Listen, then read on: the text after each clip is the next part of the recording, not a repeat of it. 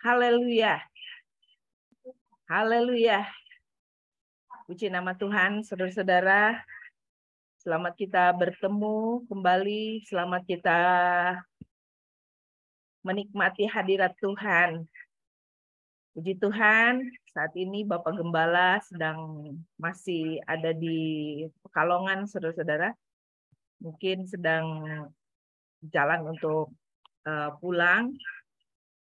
Tapi boleh bersama-sama dengan kita untuk kita beribadah.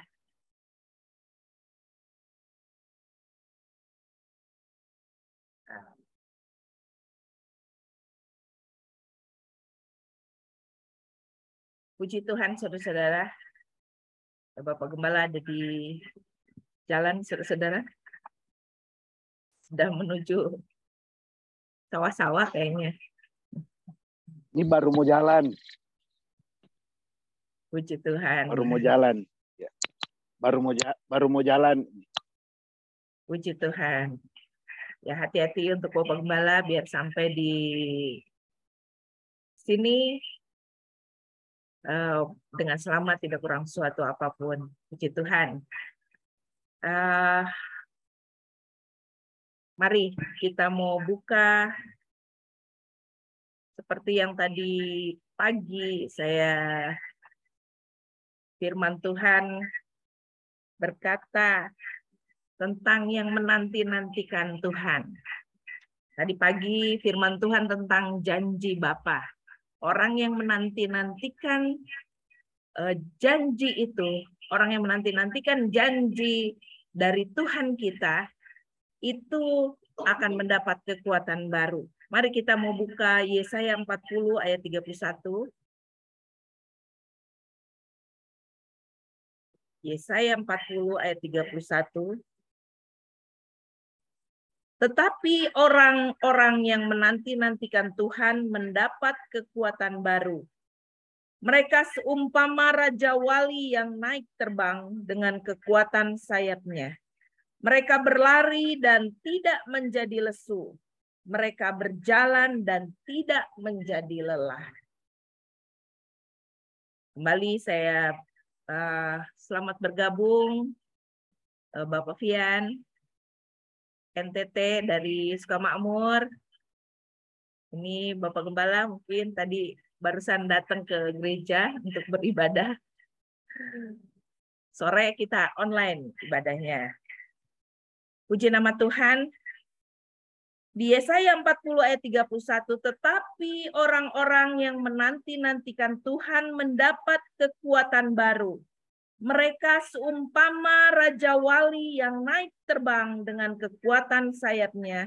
Mereka berlari dan tidak menjadi lesu. Mereka berjalan dan tidak menjadi lelah. Orang yang menanti-nantikan Tuhan katanya mendapat kekuatan baru seumpama raja wali. Hari ini temanya tentang bagaimana menjadi Kristen raja wali. Ya, kenapa Tuhan banyak menyebutkan, kalau bisa dihitung, kalau nggak salah ada sekitar tiga puluh delapan kali di Alkitab Tuhan menyebutkan kata raja wali di firman kita. Ada kata raja wali di situ. Raja wali itu begitu spesial. Kalau kalau saya buka di National Geographic eh, tentang burung raja wali, burung raja wali itu eh, dibilangnya the king of bird, raja dari segala burung, saudara-saudara. The king of bird. Kenapa burung raja wali dianggap the king of bird? Rajanya dari burung-burung, semua burung-burung. Nah, Tuhan juga mengatakan orang yang menanti-nantikan Tuhan itu seumpama raja wali. Kita mau lihat apa sih karakter dari raja wali? Apa aja karakter raja wali? Karena raja wali itu ciptaan Tuhan, ya saudara-saudara tahu semua ciptaan Tuhan. Kalau kita lihat mulai dari yang kecil, seorang anak raja wali atau bayi raja wali itu dari masih kecil ya, dia dari masih kecil itu dididik sangat kuat oleh induknya. Bayi Raja Wali itu dari masih bayi sudah diajar untuk terbang. Jadi waktu dia belum bisa terbang kayak gitu, induknya itu menggoncang-goncangkan sarangnya. Di Alkitab juga ada ya, saudara-saudara. Goncang-goncangkan sarangnya, lalu biar dia jatuh. Induknya itu. Kalau kita sebagai uh, ibu, sebagai orang tua, nggak mungkin ya kita biarkan anaknya jatuh. Nah, sarang Raja Wali itu bukan pendek, saudara-saudara, bukan di pohon yang pendek-pendek kayak gitu atau kayak seperti sarang burung pipit, bukan. Sarang Raja Wali itu ada di atas bukit yang tinggi. Si burung Raja Wali ini bikin sarang di bukit yang sangat tinggi. Waktu uh, masih bayi, itu sarang itu digoncang-goncangkan oleh induknya. Agar apa? Agar si bayi itu terjatuh, saudara-saudara. Mulai belajar, dia jatuh si bayi itu sekali, tapi belum sampai jatuh, dia ambil lagi. Ditaruh di pundaknya, naik lagi ke atas, taruh lagi. Goncang-goncangkan lagi, jatuh lagi tuh anak. Terus udah gitu dia ambil lagi, sampai si bayi Raja Wali, anak Raja Wali ini bisa mengepakkan sayapnya, dia bisa menyeimbangkan tubuhnya di atas, di udara, saudara-saudara. Sampai dia bisa terbang. Nah, bayi Raja Wali ini, namanya bayi ya, saudara-saudara. Kerjaannya pasti sama, makan, tidur, makan, tidur. Nah, coba kita buka di Ulangan tiga dua. Ulangan tiga dua. Ulangan tiga dua. Ayat sebelas sampai dua belas. Laksana Raja Wali menggoyang bangkitkan isi sarangnya, melayang-layang di atas anak-anaknya, mengembangkan sayapnya, menampung seekor dan mendukungnya di atas kepaknya. Demikian Tuhan sendiri menuntun dia dan tidak ada Allah asing menyertai dia. Laksana katanya Raja Wali yang menggoyang bangkitkan. Ini firman Tuhan, saudara-saudara. Saya coba lihat di National Geographic itu, di Wikipedia tentang Raja Wali. Itu memang betul, saudara-saudara. Yang tertulis di Alkitab itu betul. Eh, sama seperti yang eh, para peneliti, eh, peneliti burung, peneliti Raja Wali itu sama menulisnya. Jadi kadang-kadang kalau dalam kehidupan pribadi kita, Tuhan itu menggoncangkan kehidupan kita. Kadang-kadang hidup orang Kristen itu udah nyaman. Wah, saat ini udah nyaman-nyaman aja nih. Udah semuanya serba enak. Kalau tadi pagi, wah hidup penuh kesusahan. Hari ini banyak kesusahan. B B M naik, listrik naik, semuanya serba naik. Bahan-bahan pokok naik. Pekerjaan sulit. Banyak yang dipecat, banyak yang diberhentikan oleh perusahaan. Wah, pokoknya susah, zaman serba susah katanya. Tapi kata Tuhan tadi, orang yang menanti-nantikan janji Allah akan mendapat kekuatan baru seperti Raja Wali. Nah, Raja Wali ini Tuhan kadang-kadang menggoncangkan kehidupan kita. Yang sudah nyaman Tuhan goncang-goncangkan agar apa? Bukan jadi bayi lagi, agar kita menjadi dewasa. Dewasa di dalam iman kita, dewasa dalam kehidupan kerohanian kita. Jangan cuma ada di zona nyaman, kata firman Tuhan. Bukan cuma, wah udah tenang-tenang aja, Tuhan sudah memberikan semuanya yang terbaik pada kita. Karir kita, pekerjaan kita, dalam lingkungan kehidupan kita, keluarga kita, oh udah enak-enak aja, udah tenang semuanya. Tapi kadang Tuhan memberikan, eh, wah ini kok udah mulai ini ada masalah-masalah dalam kehidupan pribadi. Jangan takut saudara-saudara. Laksana Raja Wali kata Tuhan. Laksana Raja Wali. Anak Raja Wali itu digoncang-goncangkan. Untuk apa? Untuk kita menjadi bertumbuh di dalam Tuhan. Mengandalkan Tuhan sebagai Allah dan Juru Selamat kita.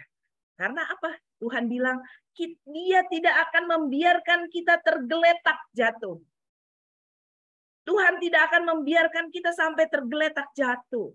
Waktu pencobaan-pencobaan itu datang, dia pencobaan itu tidak akan melebihi kekuatan kita. Jadi kalau aduh rasanya berat sekali pencobaan saat ini, artinya saudara-saudara kuat. Artinya kita kuat, saudara-saudara. Artinya kehidupan kita dikasih pencobaan, masih kita ada sampai saat ini, berarti kita kuat, masih kuat menghadapinya. Karena Tuhan, pencobaan yang kamu alami bukan pencobaan biasa yang tidak akan melebihi kekuatanmu. Sama seperti anak burung Raja Wali yang digoncang, digoyang-goyangkan sarangnya. Tapi Tuhan, tapi Tuhan katanya, ada mendukung di atas kepaknya. Demikian Tuhan menuntun dia, nggak akan kita akan jatuh. Nah, itu eh, yang pertama, saudara-saudara. Yang kedua, Raja Wali itu tinggalnya, tadi saya sudah ulas, Raja Wali itu tinggalnya di tempat yang sangat tinggi. Tempat tinggi, tempat yang sulit dijangkau, saudara-saudara. Dia membuat sarangnya juga spesial, saudara. Dari duri-duri, bukan bukan sarang kayak sarang burung ya. Kalau kita lihat sarang burung biasa kan dari eh, apa rumput-rumput kayak gitu, rumput-rumput kering. Tapi bikin dari duri-duri, saudara-saudara. Dari duri-duri dia bikin kayak gitu untuk sarang anaknya, saudara. Di tempat yang tinggi. Nah, kadang apa sih sebenarnya, apa sih yang kita bisa ambil dari Raja Wali ini? Dari karakter Raja Wali. Kita mau jadi Kristen-Kristen Raja Wali, bukan cuma yang begitu-begitu aja, saudara-saudara. Tuhan ingin kita selalu berada dalam hadiratnya. Ada di tempat tinggi. Tuhan ada di tempat tinggi. Dia ingin kita selalu ada dalam hadiratnya. Dia ingin selalu kita, selalu ada bersama-sama dengan dia. Mari kita uh, coba kita baca.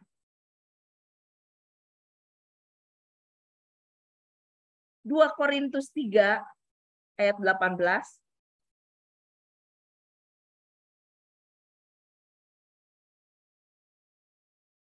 Di Galatia dua aja, Galatia dua ayat dua puluh dulu. Namun aku hidup bukan lagi aku sendiri yang hidup, melainkan Kristus yang hidup di dalam aku, dan hidupku yang kuhidupi sekarang di dalam daging adalah hidup oleh iman dalam Anak Allah yang mengasihi aku dan menyerahkan dirinya untuk aku.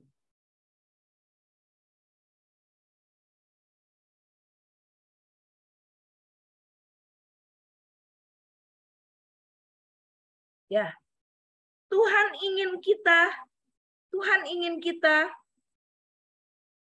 ada dalam hadiratnya. Tuhan ingin kita hidup, bukan hidup kita yang dulu. Tinggal di tempat tinggi artinya kita bebas dari ikatan-ikatan atau kontrol dunia. Jadi burung Raja Wali ini, saudara-saudara, disebutnya burung yang paling bersih, saudara-saudara. Kalau ada di tempat tinggi. Tapi kalau dia ditangkap, terus diikat, dikurung gitu, itu dia jadi kotor, saudara-saudara. Sama kehidupan pribadi kita juga. Kalau kita masih terikat dengan dunia, kita masih melakukan hidup kita keduniawian, kata firman Tuhan. Kita itu jadi kotor. Kalau kita ada terus dalam hadirat Tuhan, di tempat yang tinggi, kita menjadi bersih, suci di hadapan Tuhan. Kayak gitu. Kata firman Tuhan, hidup kita bukan lagi aku sendiri, melainkan Kristus yang hidup di dalam aku. Tuhan ingin ada Kristus di dalam kehidupan kita. Sama seperti Raja Wali yang selalu ada di tempat yang tinggi. Sama seperti Raja Wali yang selalu mau eh, menatap ke matahari, saudara-saudara. Jadi burung Raja Wali itu, saudara-saudara, kalau dilihat cirinya, itu salah satu ciri-ciri burung Raja Wali. Dia punya penglihatan itu, dia punya mata, selaput mata itu punya dua. Yang satu untuk berkelahi, saudara-saudara. Yang satu itu untuk melihat matahari. Kalau kita nggak bisa kan lihat matahari, kalau kita menatap matahari, rusak nanti mata kita. Tapi burung Raja Wali punya kelebihan itu. Artinya apa? Tuhan kasih kelebihan. Artinya kita, dia selalu bisa memandang ke atas. Dia selalu bisa memandang Sang Pencipta. Kita sebagai orang Kristen juga harus selalu bisa memandang. Memandang Sang Pencipta. Ya. Lalu yang ketiga, apa ciri-ciri dari burung raja wali? Yaitu yang tadi saya bilang, pandangannya itu. Dia punya dua selaput, lalu dia punya mampu melihat, mampu melihat dengan jarak enam kilometer, Saudara-saudara. delapan kali delapan kali daripada penglihatan manusia. Itu raja wali, Saudara-saudara. Dia mampu melihat seperti itu. Pandangannya jauh. Tuhan minta kita sebagai orang Kristen adalah Kristen yang raja wali, Kristen raja wali. Apa? Agar pandangan kita jauh ke depan. Yuk kita buka di Yohanes empat ayat tiga puluh lima. Yohanes empat ayat tiga puluh lima. Bukankah kamu mengatakan empat bulan lagi tibalah musim menuai, tetapi aku berkata kepadamu, lihatlah sekelilingmu dan pandanglah ladang-ladang yang sudah menguning dan matang untuk dituai. Kita buka lagi di Amsal dua puluh sembilan ayat delapan belas. Amsal dua puluh sembilan ayat delapan belas. Bila tidak ada wahyu, menjadi liarlah rakyat. Berbahagialah orang yang berpegang pada hukum. Bila tidak ada wahyu, maksudnya bila tidak ada visi. Burung raja wali mampu memandang enam kilometer ke depan, Saudara-saudara. Orang Kristen raja wali itu harus bisa memiliki atau memandang, mempunyai visi atau tujuan. Visi atau tujuan itu ke depan, Saudara-saudara, bukan cuma saat ini, tapi untuk yang ke depan. Tuhan bilang, ada ladang-ladang yang sudah menguning, siap untuk dituai. Lihat, kita lihat, ada mungkin di sekeliling kita orang-orang yang belum mengenal Tuhan. Mari perkenalkan Tuhan.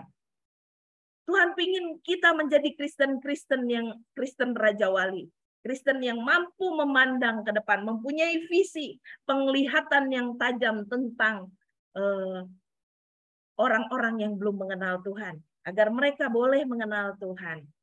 Kita Kita harus punya itu, visi itu. Dapat juga pandangan ke depan itu, dapat juga membedakan kebenaran dan kejahatan. Jadi harus selalu belajar firman Tuhan, mana itu kebenaran, mana itu kejahatan. Bukan cuma di situ aja, nyaman aja. Ah, pokoknya saya udah ke gereja, udah beribadah, dengar firman Tuhan, pulang ke rumah, sudah beres. Tapi kita harus punya itu, memiliki visi dan tujuan. Kata firman Tuhan, kalau nggak ada visi, nggak ada wahyu, liar rakyat.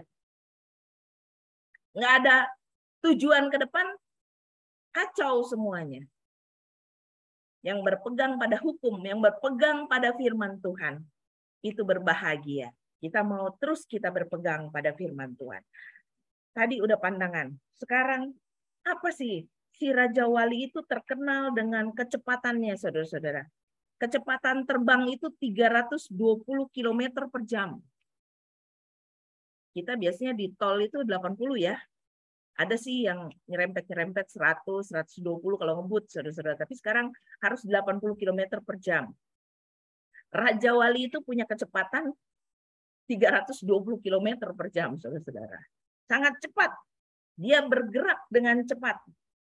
Coba kita buka di Wahyu tiga ayat dua puluh. Wahyu tiga ayat dua puluh. Lihat, aku berdiri di muka pintu dan mengetok. Jikalau ada orang yang mendengar suaraku dan membukakan pintu, aku akan masuk mendapatkannya, dan aku akan makan bersama-sama dengan dia, dan ia bersama-sama dengan aku. Raja Wali bisa bergerak cepat. Tuhan pingin kita juga cepat dalam bertobat, dalam meresponi Tuhan. Apa? Tuhan bilang, aku berdiri di depan pintu, mengetok, minta bukakan. Tuhan sudah tunggu kita. Dia ketok pintu hati kita untuk kita terbuka untuk dia. Lalu akankah kita cepat meresponi panggilan Tuhan itu? Kalau Yesaya, Musa, ya saudara-saudara dipanggil Tuhan, dia bilang, walaupun nggak mampu, Tuhan ini aku. ini aku, dia bukakan pintu. Tuhan saat ini juga sedang mengetok pintu hati kita. Maukah kita membukakan untuk Tuhan? Maukah Tuhan ada dalam kehidupan kita? Kalau Tuhan ada dalam kehidupan kita, Tuhan akan menyucikan segala kehidupan kita. Apapun yang kita alami, apapun yang kita hadapi, keinginan-keinginan seperti tadi pagi, firman Tuhan berkata, setiap keinginan, setiap permintaan, permohonan doa-doa kita, permasalahankah, dalam rumah tanggakah, dalam pergumulan pribadikah, dalam apapun juga, apapun juga yang saudara alami, dalam pekerjaan mungkin, sekolah mungkin, kayak gitu yang saya nggak tahu. Tapi kalau kalau kita mau cepat meresponi, sama seperti Raja Wali, dia begitu cepat, kecepatannya terbang itu tiga ratus dua puluh kilometer per jam, dia begitu cepat meresponi.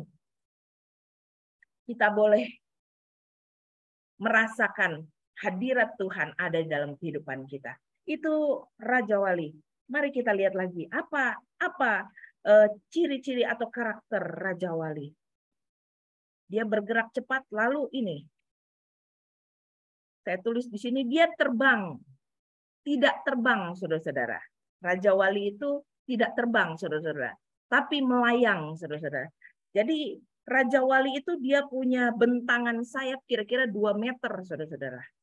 Bentangan sayap waktu dia mengepakkan sayapnya itu, bentangannya itu ada dua meter. Berat, saudara-saudara. Berat. Raja Wali itu selalu nangkring, kata kita mah. Selalu duduk gitu di atas bukit. Dia nggak sembarangan, saudara-saudara, terbang kayak gitu, nggak sembarangan. Nggak seperti burung pipit kayak gitu. Atau burung-burung yang lain, dia kan kalau terbang kepak-kepakan sayap ya, saudara-saudara. Tapi kalau Raja Wali ini tidak. Dia melayang. Dari yang saya baca, Raja Wali itu mengandalkan kekuatan wind thermal, saudara-saudara. Wind thermal itu angin angin yang spesial. Enggak setiap saat ada angin, angin dahsyat, angin kayak seperti badai, saudara-saudara. Kadang dia memutar kayak gitu. Jadi si Raja Wali ini mengandalkan itu, saudara-saudara. Dia Dia memprediksi, dia menunggu, saudara-saudara. Menunggu waktu dia mau melakukan perjalanan jauh, dia menunggu itu angin itu. Wind thermal, dia tunggu angin itu. Waktu angin itu datang, baru dia mengepakkan sayapnya, dia melayang. Dia baru berpergian jauh, saudara-saudara. Makanya dia tinggi sekali, dia kuat sekali, dia melayang, saudara-saudara. Enggak, enggak eh, dengan kekuatannya dia, dia mengandalkan kekuatan dari wind thermal itu, saudara-saudara. Coba kita buka di Roma lima. Roma lima. Roma lima ayat tiga sampai lima. Dan bukan hanya itu saja, kita malah bermegah juga dalam kesengsaraan kita. Karena kita tahu bahwa kesengsaraan itu menimbulkan ketekunan. Dan ketekunan menimbulkan tahan uji. Dan tahan uji menimbulkan pengharapan. Dan pengharapan tidak mengecewakan karena kasih Allah telah dicurahkan di dalam hati kita oleh Roh Kudus yang telah dikaruniakan kepada kita. Burung Raja Wali, burung Raja Wali mengandalkan kekuatan angin, saudara-saudara, untuk bisa melayang. Kita sebagai orang Kristen juga bukan bukan bermegah dalam kesengsaraan kita, bukan bermegah dengan kekuatan kita. Jangan bermegah, kata firman Tuhan.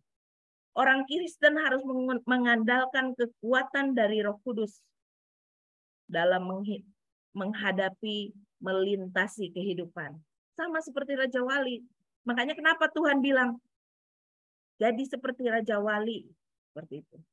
Andalkan kekuatan Roh Kudus untuk melintasi kehidupan kita. Apa yang saudara alami saat ini kita, ya kalau kalau kita lihat kehidupan gejolak kehidupan dunia ini, kelihatannya bakal sulit, saudara, sulit nih, makin hari makin sulit, makin sulit, kok makin sulit aja, bukan karena wah ini kayak gini, seluruh dunia saudara-saudara mengalami kesulitan itu. Tapi kita mau kita melayang seperti Raja Wali. yang mengandalkan kekuatan angin. Angin itu gambaran dari Roh Kudus. Kita mengandalkan kekuatan Roh Kudus untuk bisa melintasi kehidupan. Ada Tuhan ada dalam kehidupan kita. Amin, saudara-saudara. Raja Wali, waktu ada itu yang tadi, angin itu, wind thermal itu. Itu badai, saudara, sama kayak badai. Dia tunggu, saudara-saudara. Biasanya kalau sepertinya kita lihat ayam ya, saudara-saudara. Ayam kalau ada bahaya atau ada apa, dia cepat-cepat cari perlindungan. Cepat-cepat cari perlindungan. Tapi kalau Raja Wali nggak gitu. Makanya kenapa kita biar kehidupan rohani kita itu biar dewasa seperti Raja Wali. Dia tidak takut badai, saudara-saudara.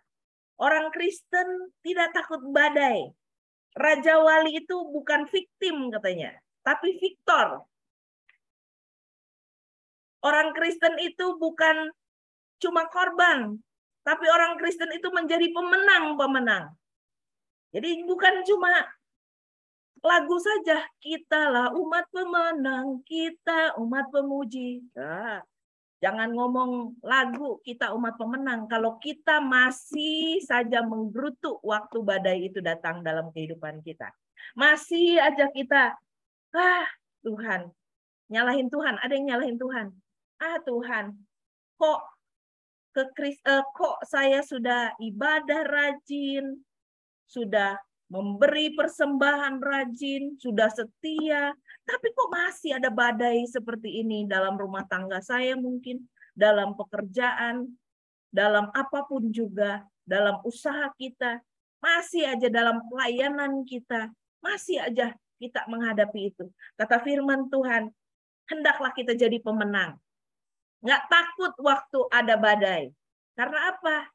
Karena kita nggak mengandalkan kekuatan kita sendiri. Kalau kita mengandalkan kekuatan kita, nggak akan bisa kita lakukan apa-apa. Kata Tuhan, terkutuklah orang yang mengandalkan kekuatan sendiri. Biar kita mau mengandalkan kekuatan dari Allah, kekuatan dari Roh Kudus. Kalau rasanya kita nggak kuat, daging kita rasanya nggak kuat menghadapi permasalahan, persoalan.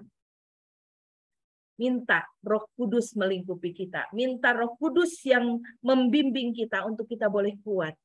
Untuk kita boleh menghadapi. Kita menjadi uh, seorang pemenang-pemenang di dalam Tuhan. Amin. Ya, itu Raja Wali.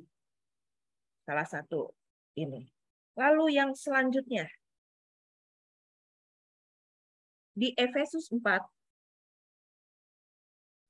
Efesus empat. Ayat tiga belas.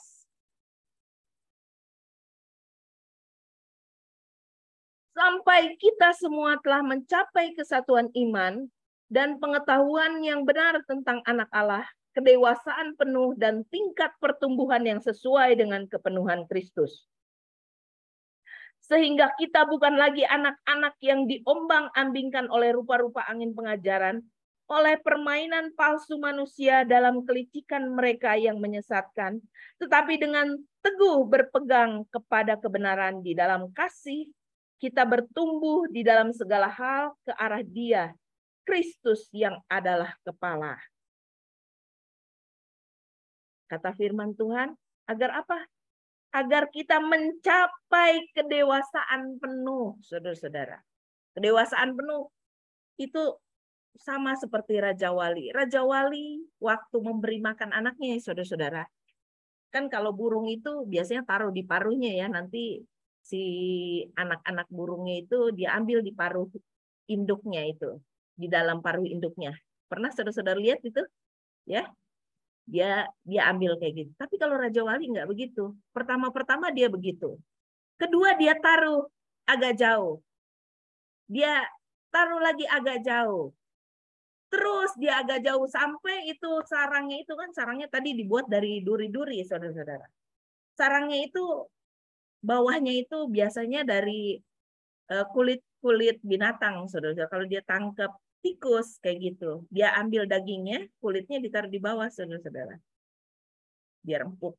Tapi lama-lama kalau sepertinya anak itu mulai lari-lari ambil makanan kayak gitu. makin lama makin tipis, kerasa ya saudara-saudara, kalau sepertinya duri-duri kayak gitu gimana gitu.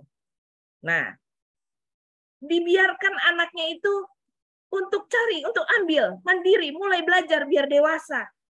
Dididik seperti itu. Kita juga orang Kristen harus harus bisa kalau kalau ada sesuatu itu kita menjadi dewasa dalam iman kita, dalam kerohanian kita. Jadi bukan sebentar-sebentar ngambek, sebentar-sebentar marah. Apa dapat firman Tuhan marah. Kita koreksi diri kita. Oh Tuhan, ada firman Tuhan. Artinya Tuhan baik dalam kehidupan kita. Waktu kasih, ya seperti Raja Wali ya. Dia taruh di paling jauh, paling jauh. Harus dikejar, saudara-saudara. Kita sebagai orang Kristen juga kadang-kadang kayaknya kok makin jauh nih Tuhan berkatnya dalam kehidupan pribadi kita. Jangan, jangan kelihatannya, wah Tuhan ini kenapa ini makin kayak gini. Kita dididik untuk menjadi dewasa, mencapai kesatuan iman dan pengetahuan yang benar tentang anak Allah. Jadi kita biar tahu, oh Allah ini maksudnya gini terhadap kehidupan kita. Agar apa? Tingkat pertumbuhan katanya, tingkat pertumbuhan sesuai dengan kepenuhan Kristus. Sehingga apa? Biar apa? Biar nggak diombang-ambingkan, ada pengajaran di sini, ikut pengajaran di sini. Ada pengajaran di sini, ikut di sini. Biar enggak diomongin, kita tahu, oh iya, Tuhan mau datang. Katanya. Tuhan mau datang besok. Wah iya benar besok. Nah, kita enggak diomong-ambingkan karena kita tahu tentang pertumbuhan, tentang pengenalan akan Allah. Tuhan bilang ada waktunya nanti. Waktu Tuhan datang itu kapan? Kayak gimana Tuhan datang? Karena kita mengenal firman Tuhan. Caranya dengan apa? Dengan baca firman Tuhan terus setiap hari. Siapkan waktu kita, sisakan waktu kita, bukan sisakan ya. Ambil waktu untuk baca firman Tuhan, untuk mengenal Allah, mendengarkan firman Tuhan. Kata firman Tuhan tadi apa? Pencobaan itu agar kita dapat ketekunan, ketekunan boleh mendapatkan apa? Agar ketekunan kesengsaraan itu menimbulkan ketekunan, ketekunan menimbulkan tahan uji, tahan uji menimbulkan pengharapan. Pengharapan yang apa? Tidak mengecewakan di dalam Tuhan.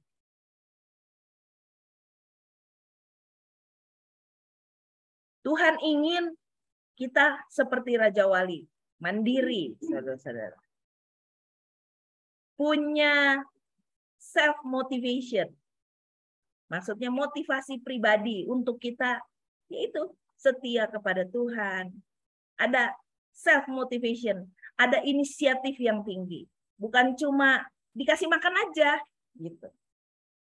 Tadi anak Raja Wali kan, kalau anak-anak burung lain terus aja kasih makan sampai dia dewasa. Tapi ini mulai belajar mencari kayak gitu. Ada inisiatif dalam kehidupan kerohanian kita. Dalam kehidupan pribadi kita juga.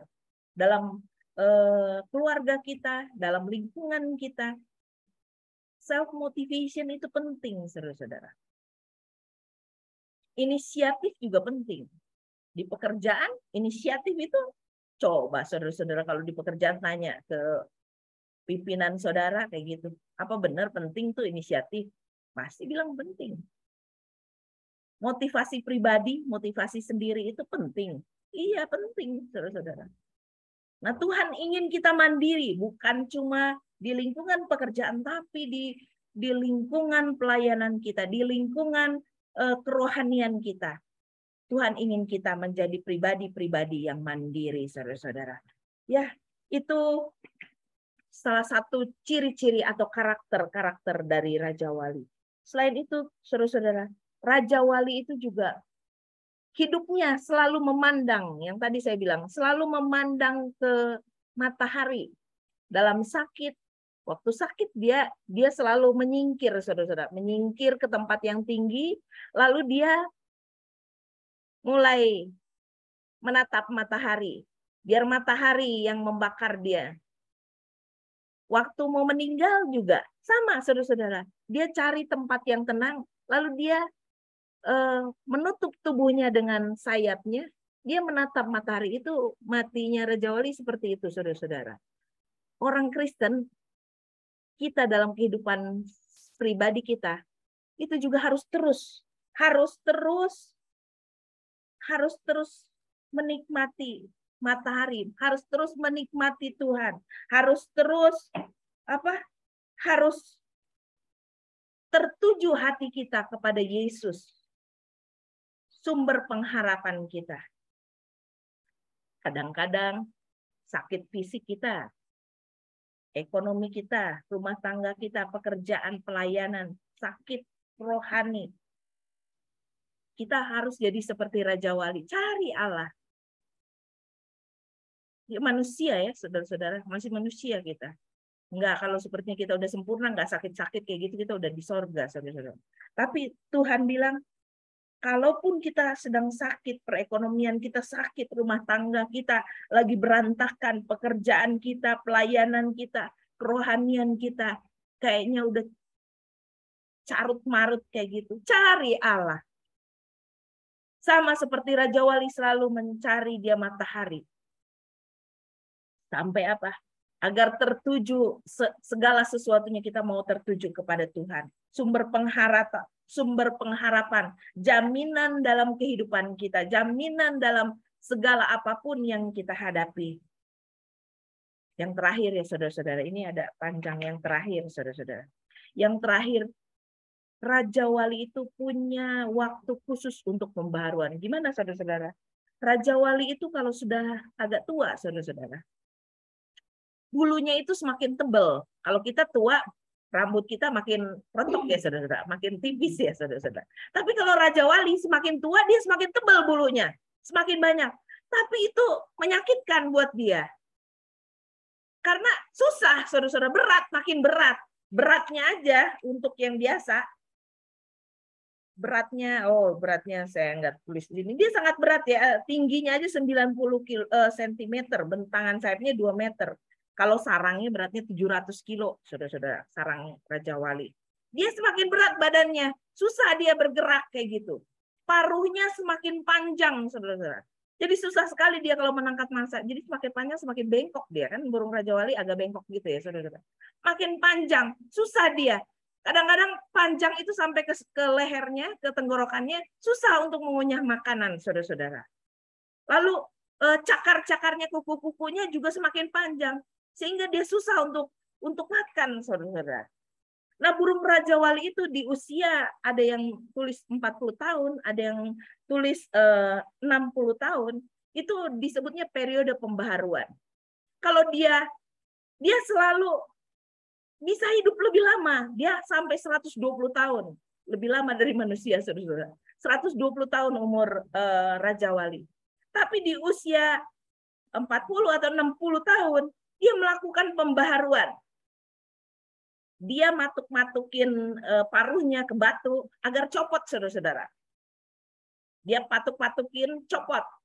Lalu dia mulai cabutin bulu-bulunya itu. Dia cabutin bulu-bulunya.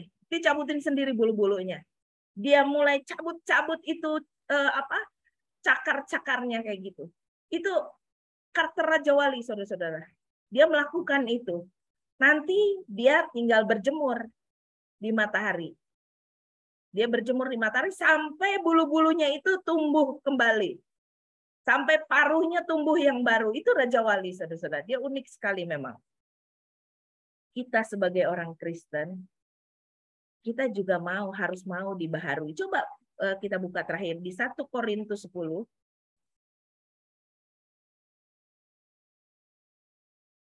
satu Korintus sepuluh. Ayat tiga belas. Nah, ini yang tadi saya baca ya. Pencobaan-pencobaan yang kamu alami ialah pencobaan-pencobaan biasa yang tidak melebihi kekuatan manusia. Sebab Allah setia dan karena itu ia tidak akan membiarkan kamu dicobai melampaui kekuatanmu. Pada waktu kamu dicobai ia akan memberikan kepadamu jalan keluar, sehingga kamu dapat menanggungnya. Kita buka lagi di dua Korintus lima. dua Korintus lima ayat tujuh belas.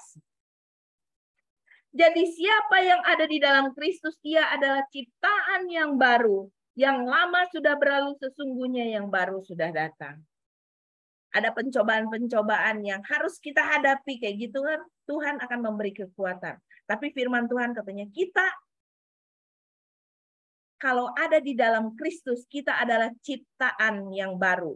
Yang lama sudah berlalu. Yang lama, hal-hal yang lama yang mungkin sudah kita lakukan, yang buruk kelihatannya, yang tidak berkenan di hadapan Tuhan.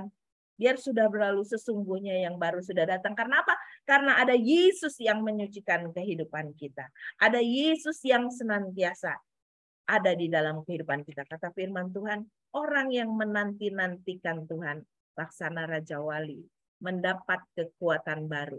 Kita, kalau kita mau menerima janji-janji itu, janji-janji Allah, kalau kita mau mendapatkan kekuatan yang baru, laksana Raja Wali. Tadi ciri-ciri Raja Wali sudah saya eh, ungkapkan, saudara-saudara.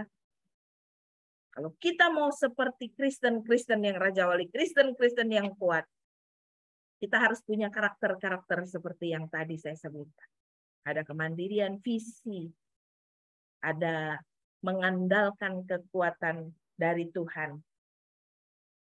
Mau mau meresponi Tuhan. Tinggal dalam hadirat Tuhan. Apapun yang saudara-saudara alami, saya dan saudara alami, yakin Tuhan ada beserta dengan kita. Amin. Puji nama Tuhan, saya tidak panjangkan firman Tuhan. Biar Tuhan yang menerangkan lebih jauh agar kita menjadi Kristen-Kristen yang Raja Wali, Kristen-Kristen yang kuat di dalam Tuhan. Puji nama Tuhan. Mari kita angkat pujian, bukan terbang tinggi bagai Raja Wali.